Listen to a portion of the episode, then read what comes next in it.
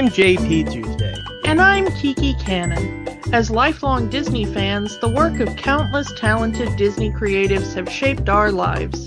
Now, as the Disney catalog expands, we're taking a journey through film and television to discover if that spark that shaped us as children lives on in adulthood. Does your favorite Disney media still cast that same spell? Join us as we find out. We are Rewatching, the, Magic. A very merry unbirthday, Kiki. A very merry unbirthday Tuesday. And a very merry unbirthday to all our listeners. Unless it's your birthday when you're listening to this, and then we, well, you, you, you lost on that one. Yeah. And happy birthday. Why are you listening to us on your birthday? Don't you have better things to do? but uh yeah, we are going to start this episode in a bit of a downer. Uh just a day before we record this episode, we got the news of the passing of the legendary Gilbert Gottfried. Every Disney fan knows him as Iago from Aladdin, but he's so much more. Yeah, that was a gut punch, wasn't it? Yeah. That that tore through our community like wildfire. Gilbert Gottfried impressions is like a language in our circle. Yeah, I think everybody's got one in our group. Mm-hmm. That that really that really hit hard. Um cuz we weren't expecting it. Um when the news broke, it it said after a long illness, and then we pretty quickly found out that the long illness was uh, like a genetic condition that just nobody really knew he had. But yeah, we we just we weren't expecting that. Yeah, uh, 67 is way, you know, it's too young to go. Yeah, especially for a guy that was that energetic in his performances. Yeah, the the trademark Gilbert voice was just that, a voice. It was a character voice that he did and um if you ever are curious of what Gilbert Gottfried's actual voice sounds like, um I don't recommend it for any other reason, but do try to check out that one season he was on on SNL. I forget what year it was, but it was that one year where they decided to fire the entire cast and just hire professional comedians, and was, the season was not really that good. Yeah, that was a, a weird way to go. Um yeah, it was it was kind of interesting. He was kind of the quintessential guy of exactly the opposite of what he was on stage according to to everybody in his life that just kind of off stage he was very chill and quiet and very kind apparently. Uh every everybody who met him talked about his kindness which is a credit that that seems to to be the thing that is remembered that he was always there looking out for other comedians and wanting to help the the next person coming along. So that says a lot about a person. Yeah. Really you know like like we talked about with Bob Saget, really dark sense of humor, which which I respect. Check out his version of the aristocrats joke. I mean, the Bob Saget's one was dirty. Yeah, we we talked about that with with Bob Saget, but uh, I think everybody agrees that Gilbert Gottfried hands down wins at that one. Um, uh, yeah, and you know, the day he passed, there was a someone had retweeted a, a, a post that he had done a couple of months ago with him, Bob Saget, and Louie Anderson, with his caption that says, "You know, two of my best friends are gone. Now all three of them are gone." Yeah, and nobody expected that reunion so quickly. Yeah. People talked about how 2016 was, you know, death collecting the musicians and uh 2022 seems to be death collecting the comedians. Started with Betty White and kind of didn't stop. I would uh, appreciate it if it would stop. That's someone had said is like an entire generation of comedians is go is going all at once. Yeah, I, I'm with you. I, I do not like it. We we could use humor right now Thank you, please stop taking all the. but he will he will be missed. But it's been it's been nice to see all the tributes and, And- video clips of their favorite. You know, like uh, so many of our friends were sharing uh, video clips of their favorite jokes that he'd said. Uh, a clip of him on the Weird Al show and other other shows he was on. Yeah, bits bits of him with the the Muppets Yeah, have been going around that have been nice. When his family posted the announcement, they just asked that you keep laughing as as loud as you possibly could in his memory, so that's uh we're going to try to keep that in mind. yeah. Not not be too sad, although there will be sadness, but uh, keep remembering to laugh because that's what he would want. We'll miss you, Gilbert. Yeah, Mr. Gilbert. There's absolutely nothing wrong with having an imaginary friend. In fact, I still have an imaginary friend. I call him Gilbert. That's my name. That's my name. Why wouldn't you call me Gilbert? That's my name. My name's Gilbert. Hey, maybe we could say hello to Gilbert right now. Oh, Gilbert. I'm here. I'm right here. I'm right in front of you. So Kiki, are you ready to see how deep the rabbit hole goes? I think that's owned by a different corporation still. Ah. but that movie does have a lot of references to Alice in Wonderland. I imagine that right now you're feeling a bit like Alice. Tumbling down the rabbit hole? Hmm? You take the blue pill, the story ends. You wake up in your bed and believe whatever you want to believe. You take the red pill, you stay in Wonderland, and I show you how deep the rabbit hole goes. So many things do. Um it's really impressive how far the reach of Alice in Wonderland really extends. And Disney is not inconsequential in extending that reach. Let's be honest. I mean, Alice in Wonderland obviously came before Disney even existed, but it, you know, a lot of people's first exposure to the story is this version. Yeah, this this 1951 animated musical telling of the first of the Alice book. It does have a little bit of the second in, in there. I think Tweedledum and Tweedledee are actually from the second book. Yeah. But for the for the most part it's not too bad of a condensation of the the events of the first book. Mhm. Originally though it wasn't intended to be entirely an animated film. Hmm.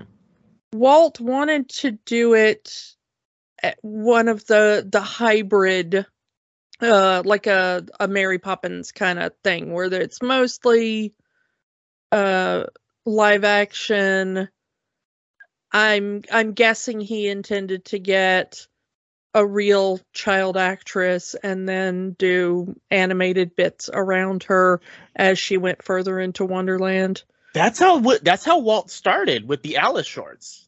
yeah I mean, for those who don't know, you know, that's how that was Walt's first thing. He did, you know, he had a, a child actor do stuff on on a soundstage and then animated some wacky characters around her. That was those little Alice shorts, you know, loosely based off Alice in Wonderland, and also the uh, where we first got introduced to Pete, one of the most recognizable characters in Disney, came from those Alice shorts.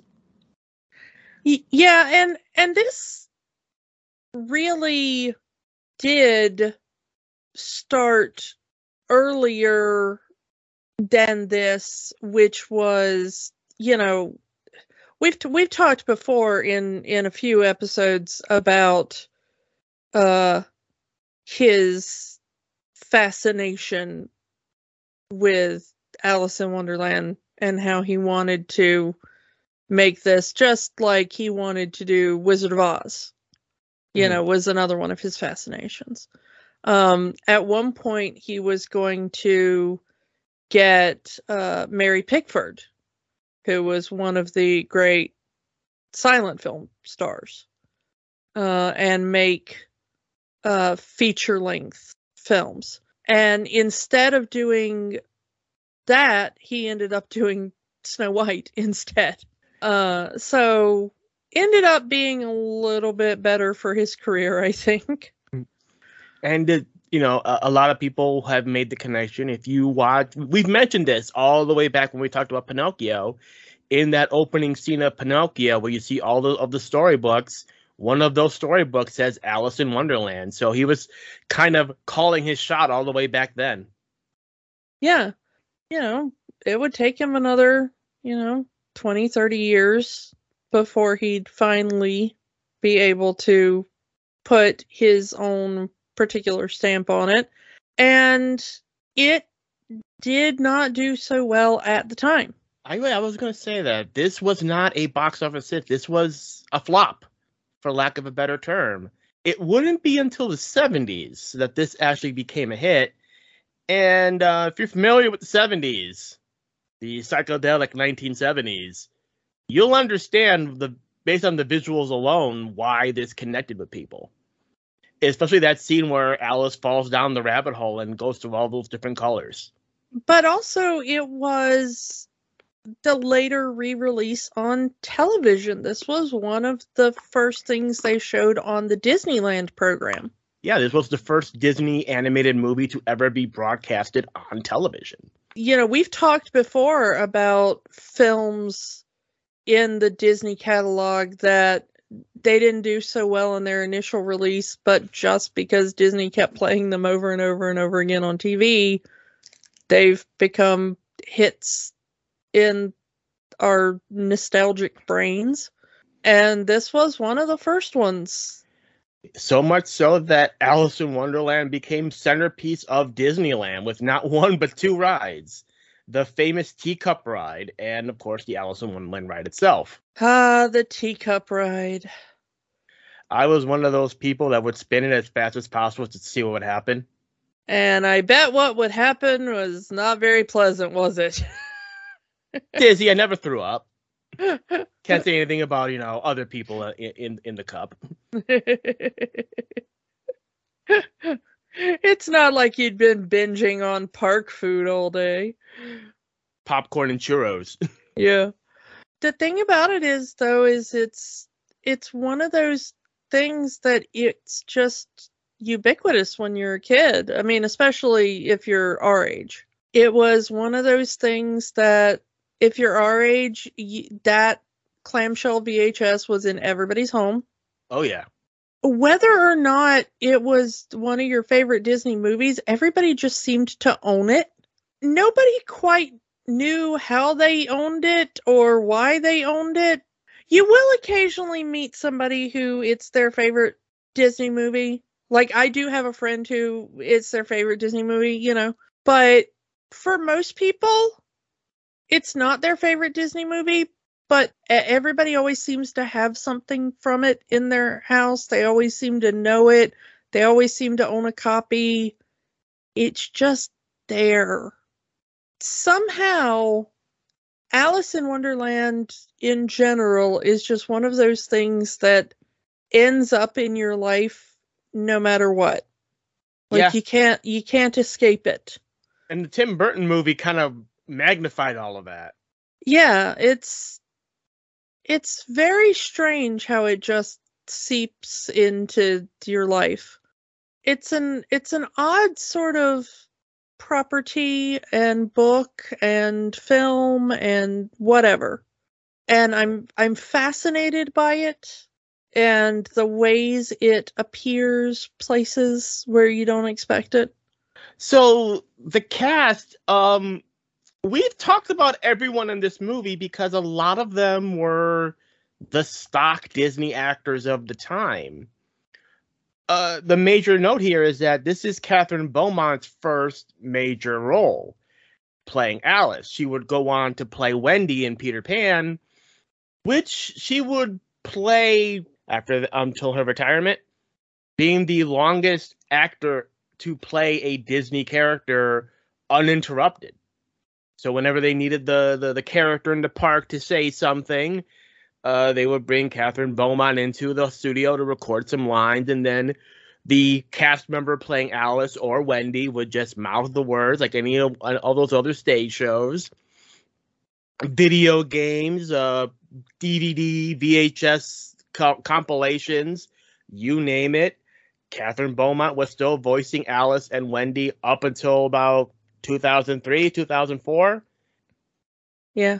That's a She's retired, but uh she's still with us as of this recording.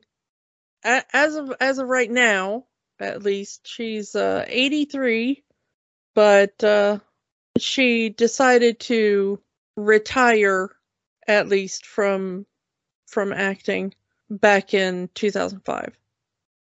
And uh, she was also the reference model for Alice in this movie. So all the stuff that Alice is, you know, every movement that Alice makes in this movie, that's that's Kathryn Beaumont.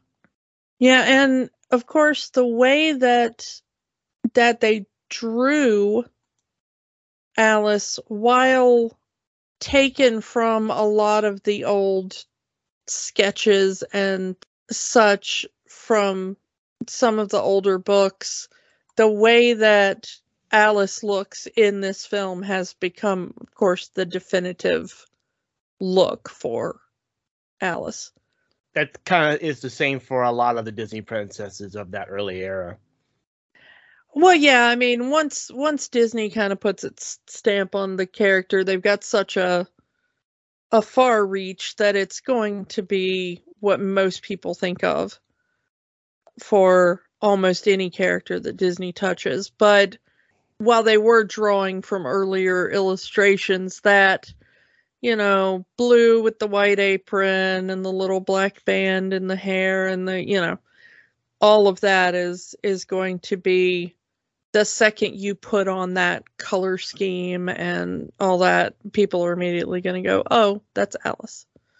There is a famous uh, clip, if you can find it, of Ed Wynn, who plays the Mad Hatter in this movie, doing the entire uh, watch scene. There was that wonderful Ed Wynn, having the time of his life, inspiring the artists as the voice of the Mad Hatter. Butter! Butter, oh, thank you, butter. Yes, that's fine. Oh, this is the very best butter. What are you talking about? Tea? Oh, I never thought of tea, of course. And if you can find it and you can watch it, it's like hilarious. It's still hilarious the way he's doing it in real life. And they just take that entire thing he's, he did and they put that in the film. Alice's sister clearly looks, maybe it's me, but just looks rotoscoped just in her, her, her movements. Maybe it's me.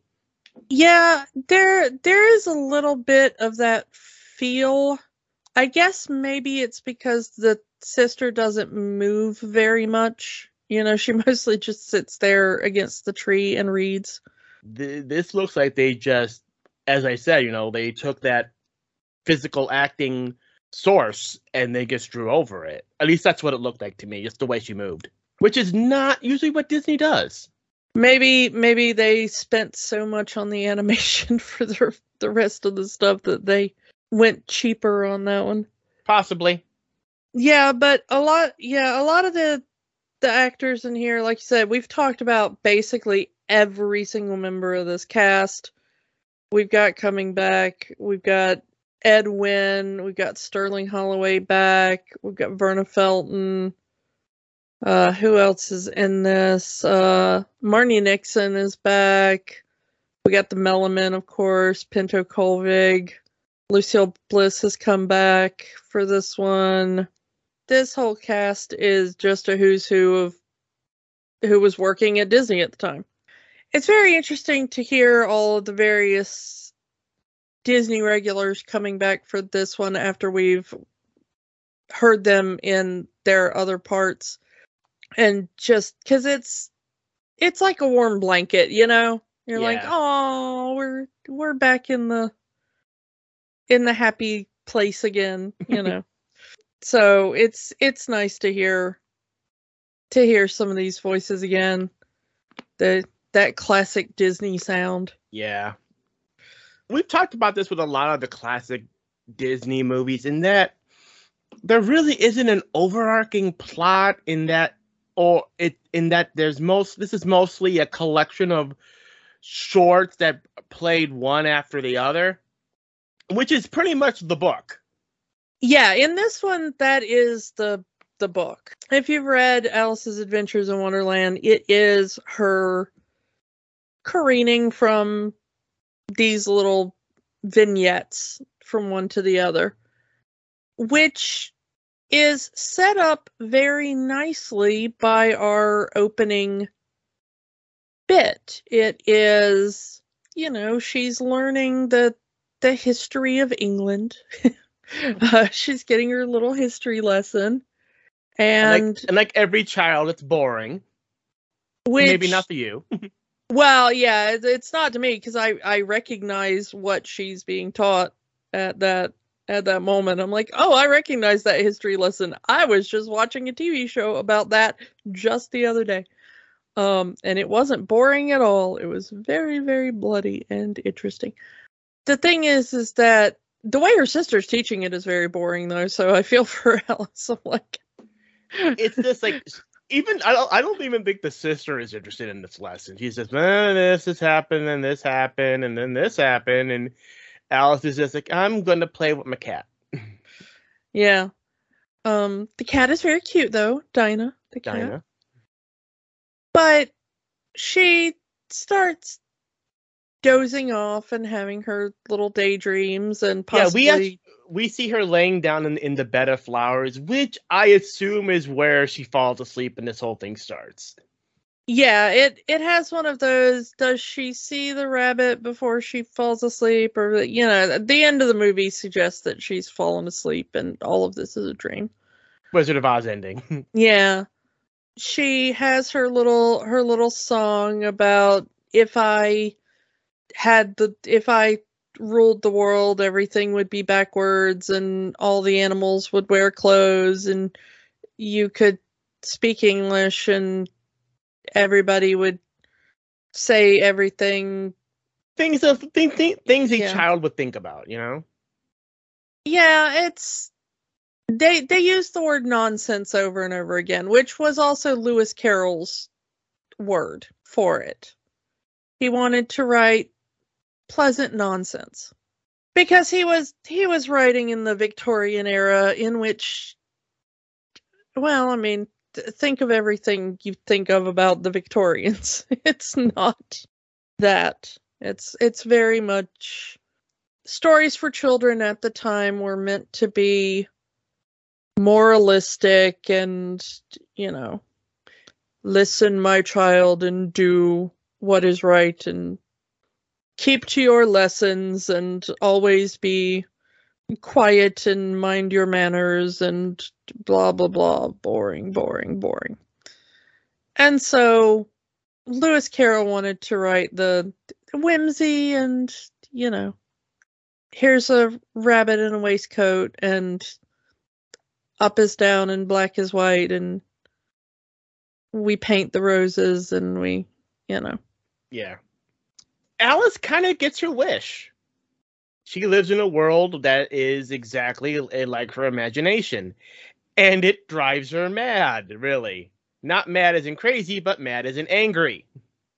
I, I guess if there's a moral to alice in wonderland it's that things should have some rules and you need a little bit of structure Be careful what you wish for. a, a little bit of whimsy is nice but things need to make sense sometimes i get you know at, at some point. Yeah. This whole thing is it's baby's first surrealism. And I think again, that's I think that's why this got so popular in the 70s. Yeah, but I think the reason why hmm, I don't know. Are we are we sh- are we sharing things that will get us canceled today? Uh I think the reason why this is not as popular with me is because it's such a shallow version of that. The sanitized Disney version.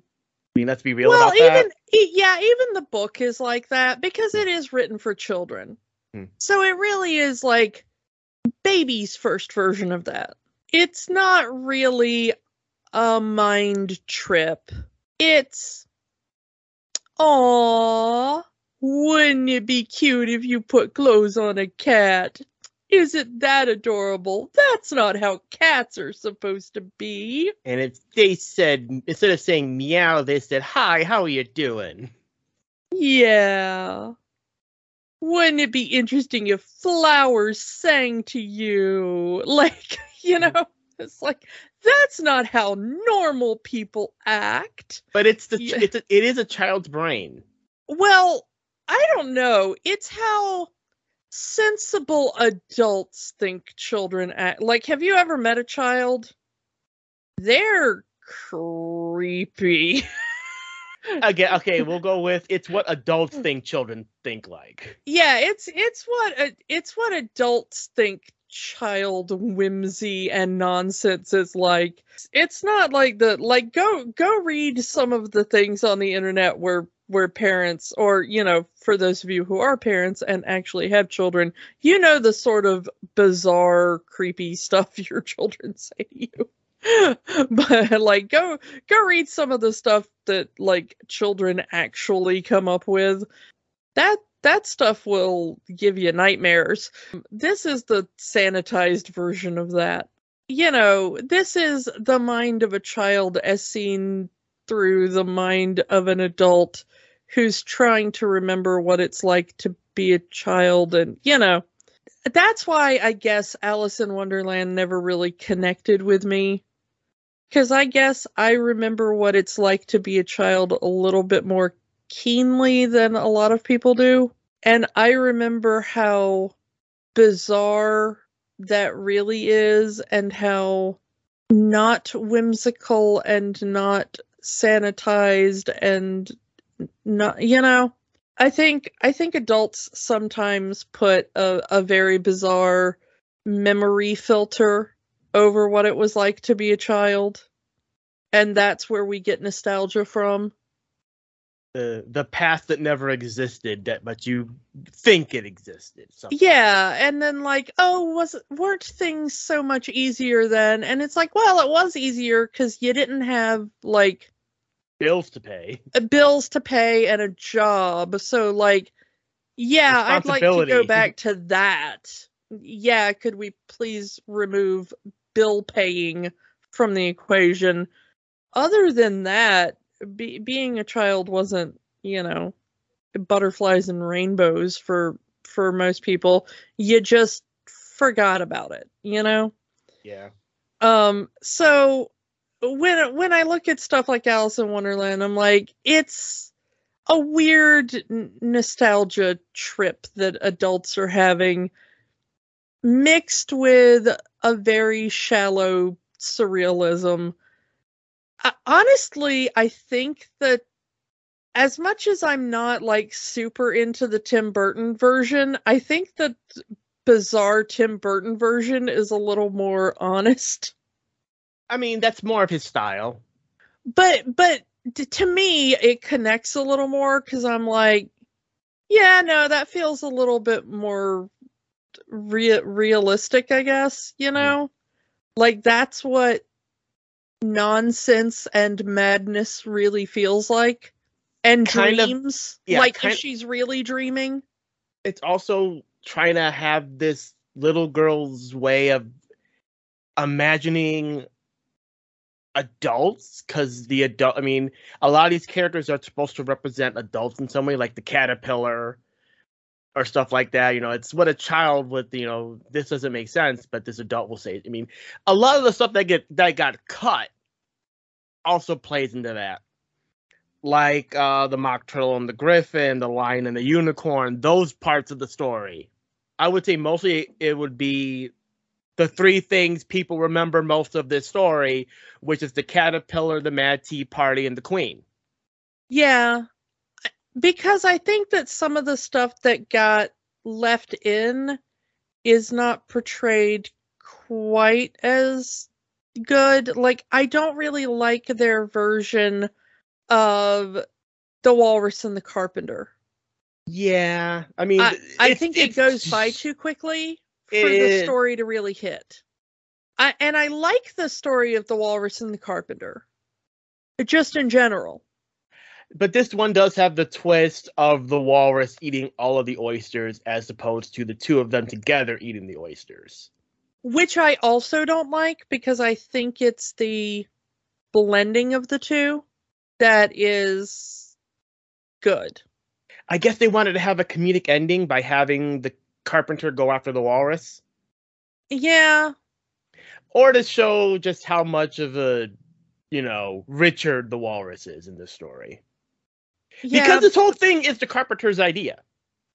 He sees the oysters and say, "Hey, let's let's just trick these oysters and then we'll eat them." But it's the walrus that says, "Yeah, I'm going to eat all the oysters myself." I mean, we almost had Stan Freberg doing the Jabberwock poem. That was part that was going to be in this movie, and they cut it. I I would have loved to have seen that. I mean, we've we've talked about our love of Sam Freberg before uh, on the There is show, a recording of there is a recording of that. It's very grainy and it's not in good quality. Beware the jab, jab, jabberwock, the jub, jub, and the bandersnatch, all manxome and sulfrumious, with a big claws that catch. Beware the jab, jab, jabberwock, that burbles in the tulgey wood. But you know, I said it's what they cut out versus what they left in of the of the stories. What they left in was fine. You know, fine. It's you know, they blended what they consider to be the best of both books into this movie. yeah. But there there are other things that are that just go by too quickly. You know, I think the Walrus and the Carpenter goes by too quickly. I think the caucus race goes by too quickly. Oh yeah, definitely. for it to to really have any impact. Some things, honestly, as beautifully animated as the the bit with the flowers is, I would have given that up for longer bits of other things, hmm like bringing back the Stan Freberg Jabberwock bit. I would have rather had that than the flowers. I I think that the reason everybody likes the the tea party scene is it's probably the best sequence in the film. And the unbirthday song. The unbirthday song is very good, possibly the best song in the film. I believe it was one of the first songs written for the movie. Because they went through several songwriters, and the first songwriters that they had brought in, they wrote a couple of songs for the movie, and the only song that they used was the Unbirthday song, and then they had other writers come in and do other songs. Some of them would get recycled. Some of the cut songs would get recycled into other films. Uh, I believe I'm trying to remember. Yep, there was a, supposed to be a song sung by Alice called "Beyond the Laughing Sky," which got replaced with "A World of My Own." Uh, the melody would be reused for the song "The Second Star to the Right" in Peter Pan. Why does the whispering wind sound like a lullaby? Is that the magic music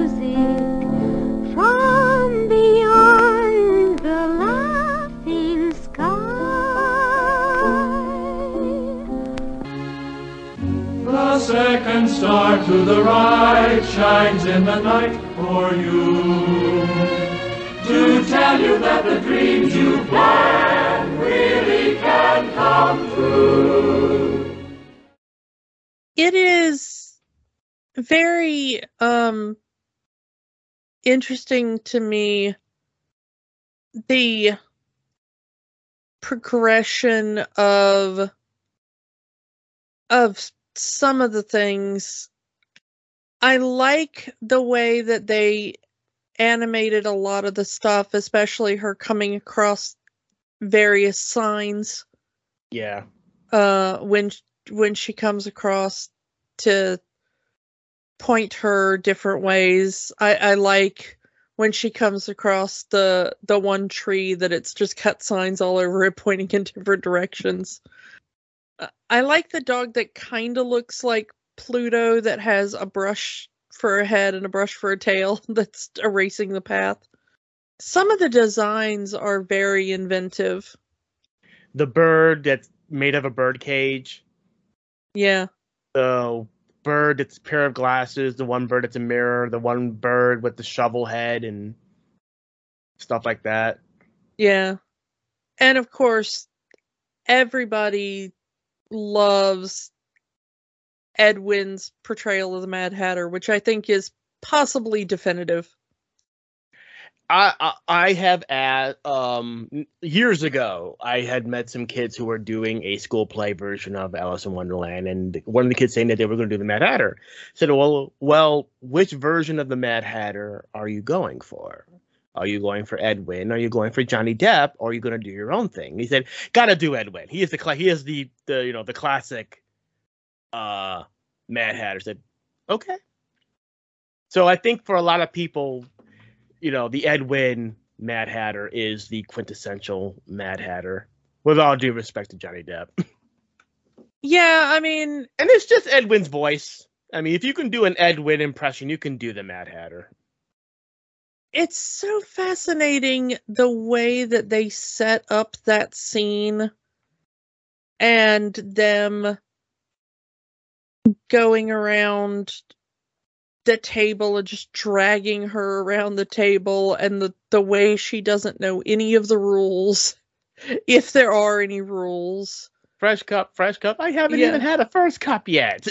yeah This Um, scene was actually the first scene I've ever seen of this movie because, uh, as we've said, I grew up with the Disney Channel, and they would have these uh, compilation shows of various Disney shorts, and sometimes they would have entire scenes from the early Disney movies.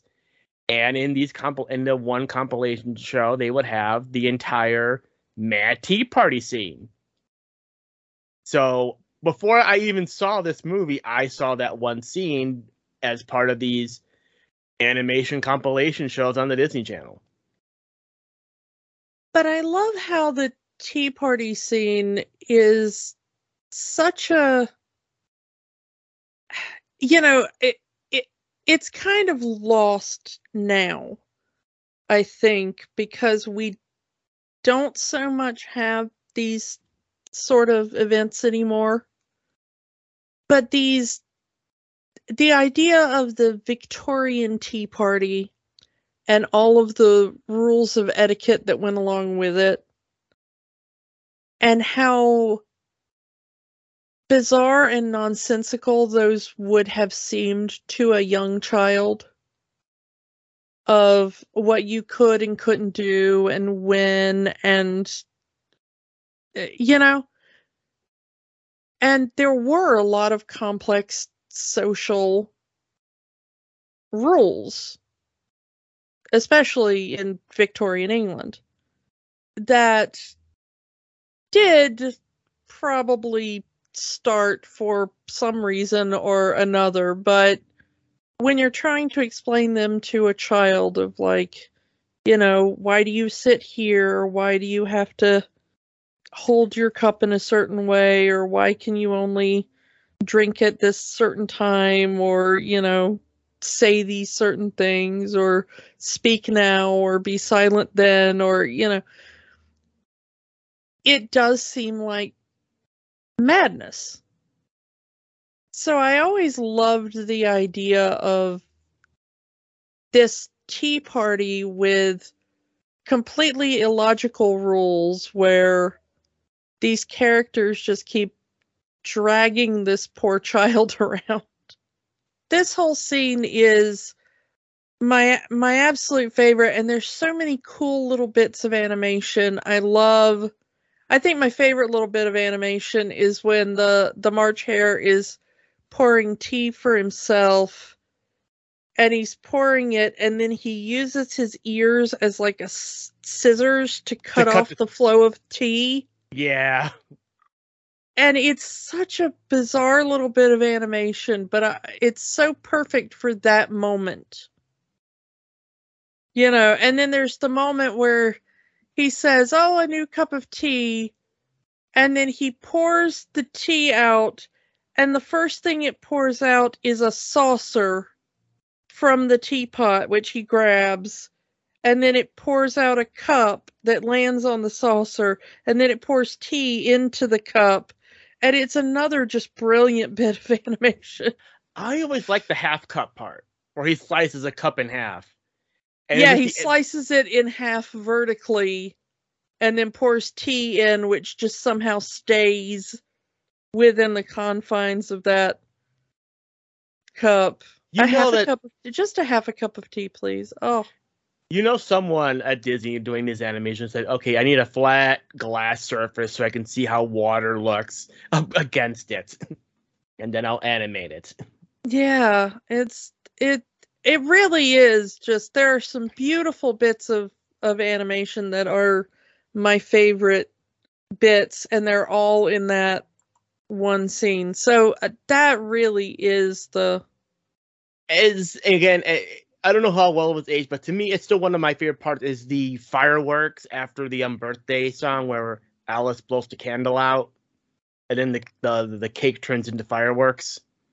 that that is a neat little effect as well yeah i love the the bit with the the pocket watch the the attempting to repair the pocket watch oh there's there's yeah. wheels in here we've got to and then he removes the gears you know it it's incredible that that's that that comes from Ed Wynn because it's just so good in the context and them calming the dormouse down with jam on his nose Yeah.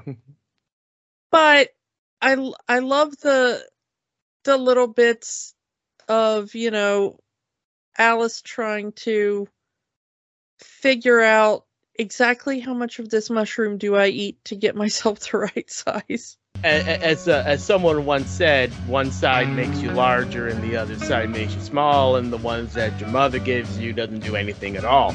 Go ask Alice when she's ten feet tall. I, and I do like the the bird in that scene going nuts over to why do I lay all these eggs just for a serpent to come along. Yeah, this giant person, serpent, serpent. Yeah. We get that climax of the the film in which Alice runs afoul of the Queen of Hearts. Although in this film they remove the tart. Yeah, the bit. Knave of Heart is not in this version of the story. Yeah, they Because- take they take out that the trial is is over the the stealing of the tarts. And the Queen they of Hearts just had the tarts. Yeah, the Knave of Hearts stole the tarts and took them clean away. Yeah. Instead, it's just about the painting of the roses, which is an interesting choice. Well, the punishment for the painting of the roses is to the cards.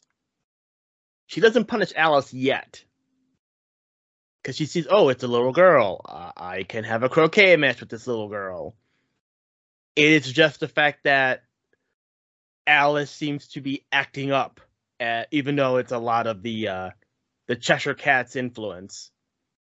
Yeah, the Cheshire Cat keeps showing up and taunting Alice, and when Alice responds, the Queen thinks that she is being mocked by Alice. which leads to the trial. which yeah which leads to the trial for mockery of the queen and I love the king, Yeah. our little small person king. You know, like the introducing her royal highness, the Queen of Hearts, and the king. Imperial Highness, Her, Grace, Her Excellency, Her Royal Majesty, the Queen of Hearts. And the King. i don't know why but the the joke of here are all these great people and then that one is always one of my favorite jokes it it, it works so much it works so great no matter how it is presented like i love it so much in hamilton you know angelica eliza and peggy you know it's like Stewie and Chris and Meg.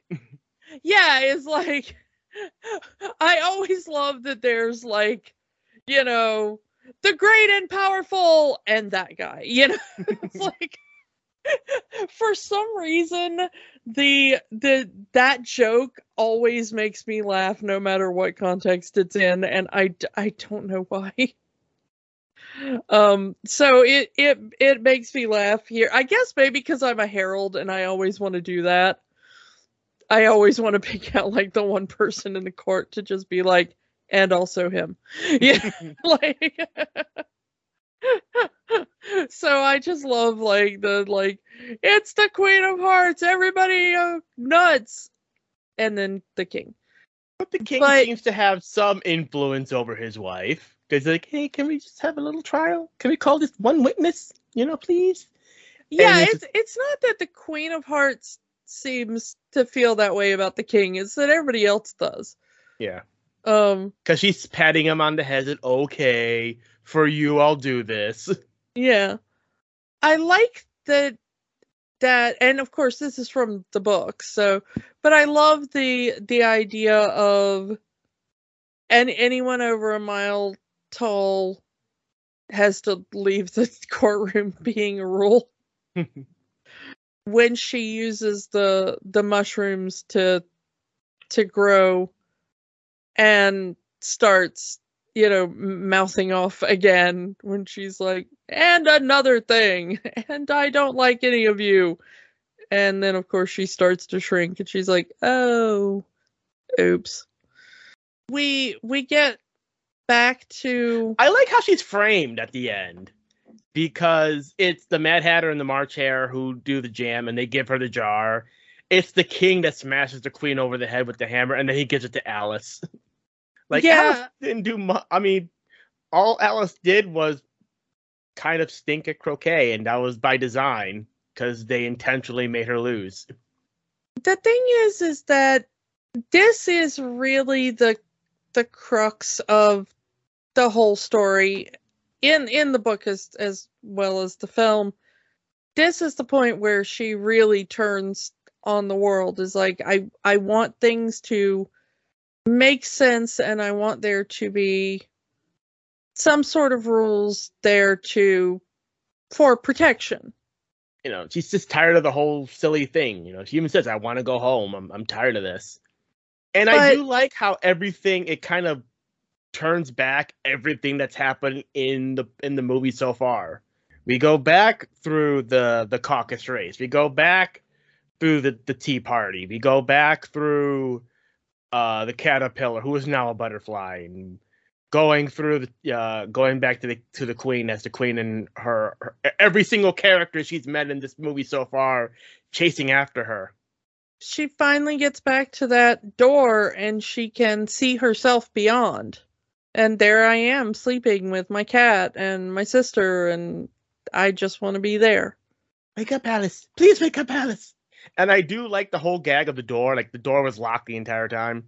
Which, if you watch this movie on Disney Plus, what's the picture you see? Alice opening the door, which she never does in this movie. Yeah. But it's it's that bit of like, you know, it's that I mean- very English moment of like, okay, everything's fine, let's go have some tea. Alice is kind of had multiple different iterations within Disney themselves. In the 90s, there uh, there was a show called Adventures in Wonderland, which was sort of an Alice in Wonderland in the in the modern day of the of the 90s, where this 90s era Alice would go to Wonderland once a week and have fun and since this was a children's educational show, learn a lesson.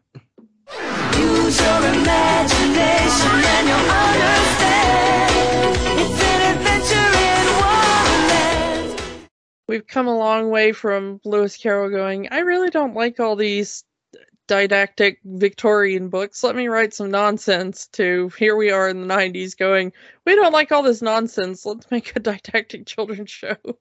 I mean, there was still the nonsense, but there was a moral lesson to be learned at the end of each episode that often tied into whatever happened to Alice at, Alice at school that day. And now in 2022, there is a new animated series called Alice's Wonderland Bakery.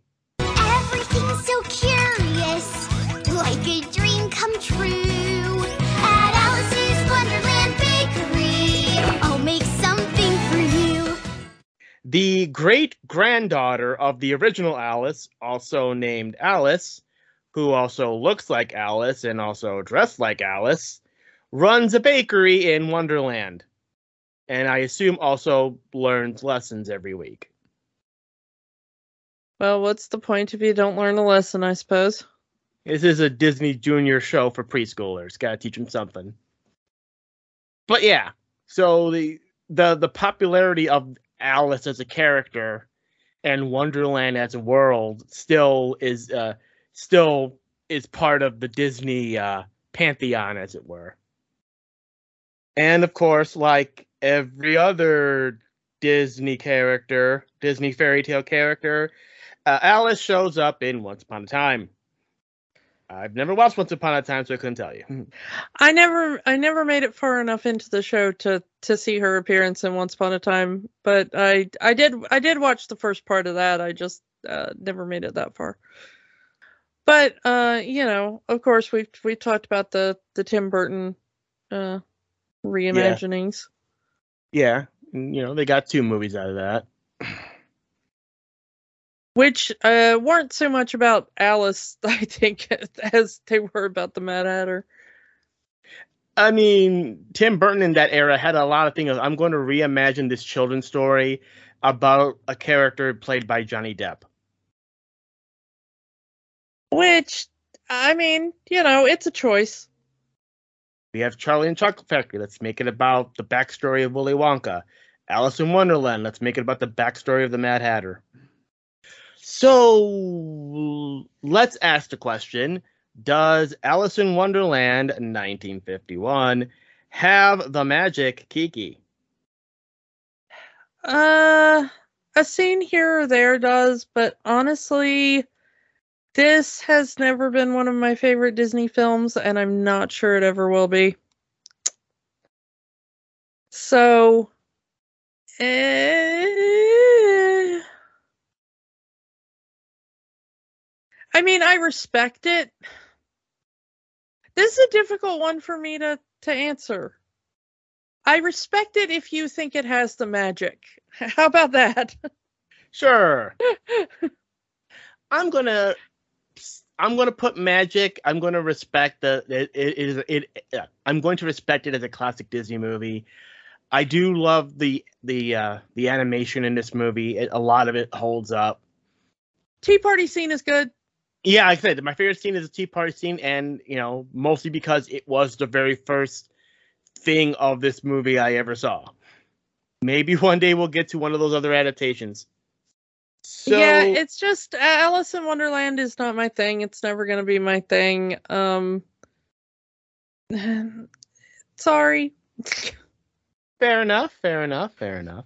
But I but I respect it if if you love it, and uh, I I I want you to have fun with it, and yeah. So yeah, so let's move on to next week. It is time, Kiki. It is time. It is time to once again dive into the Disney afternoon. It's been a while. I love me some Disney afternoon. And since this is also having an upcoming movie remake, we're going into Chip 'n Dale Rescue Rangers. I am all for that. I I remember loving Chip 'n Dale Rescue Rangers, and I want to go back to that. Uh, so come back next week as we talk about Chip 'n Dale Rescue Rangers, and we will talk to you all then. Bye. Don't let the magic stop here. Join our conversation online on Facebook at Rewatching the Magic. Twitter at Rewatch the Magic. And of course, new episodes every week at rewatchingthemagic.podbean.com. Remember, the magic is for everyone. It only stops if you let it.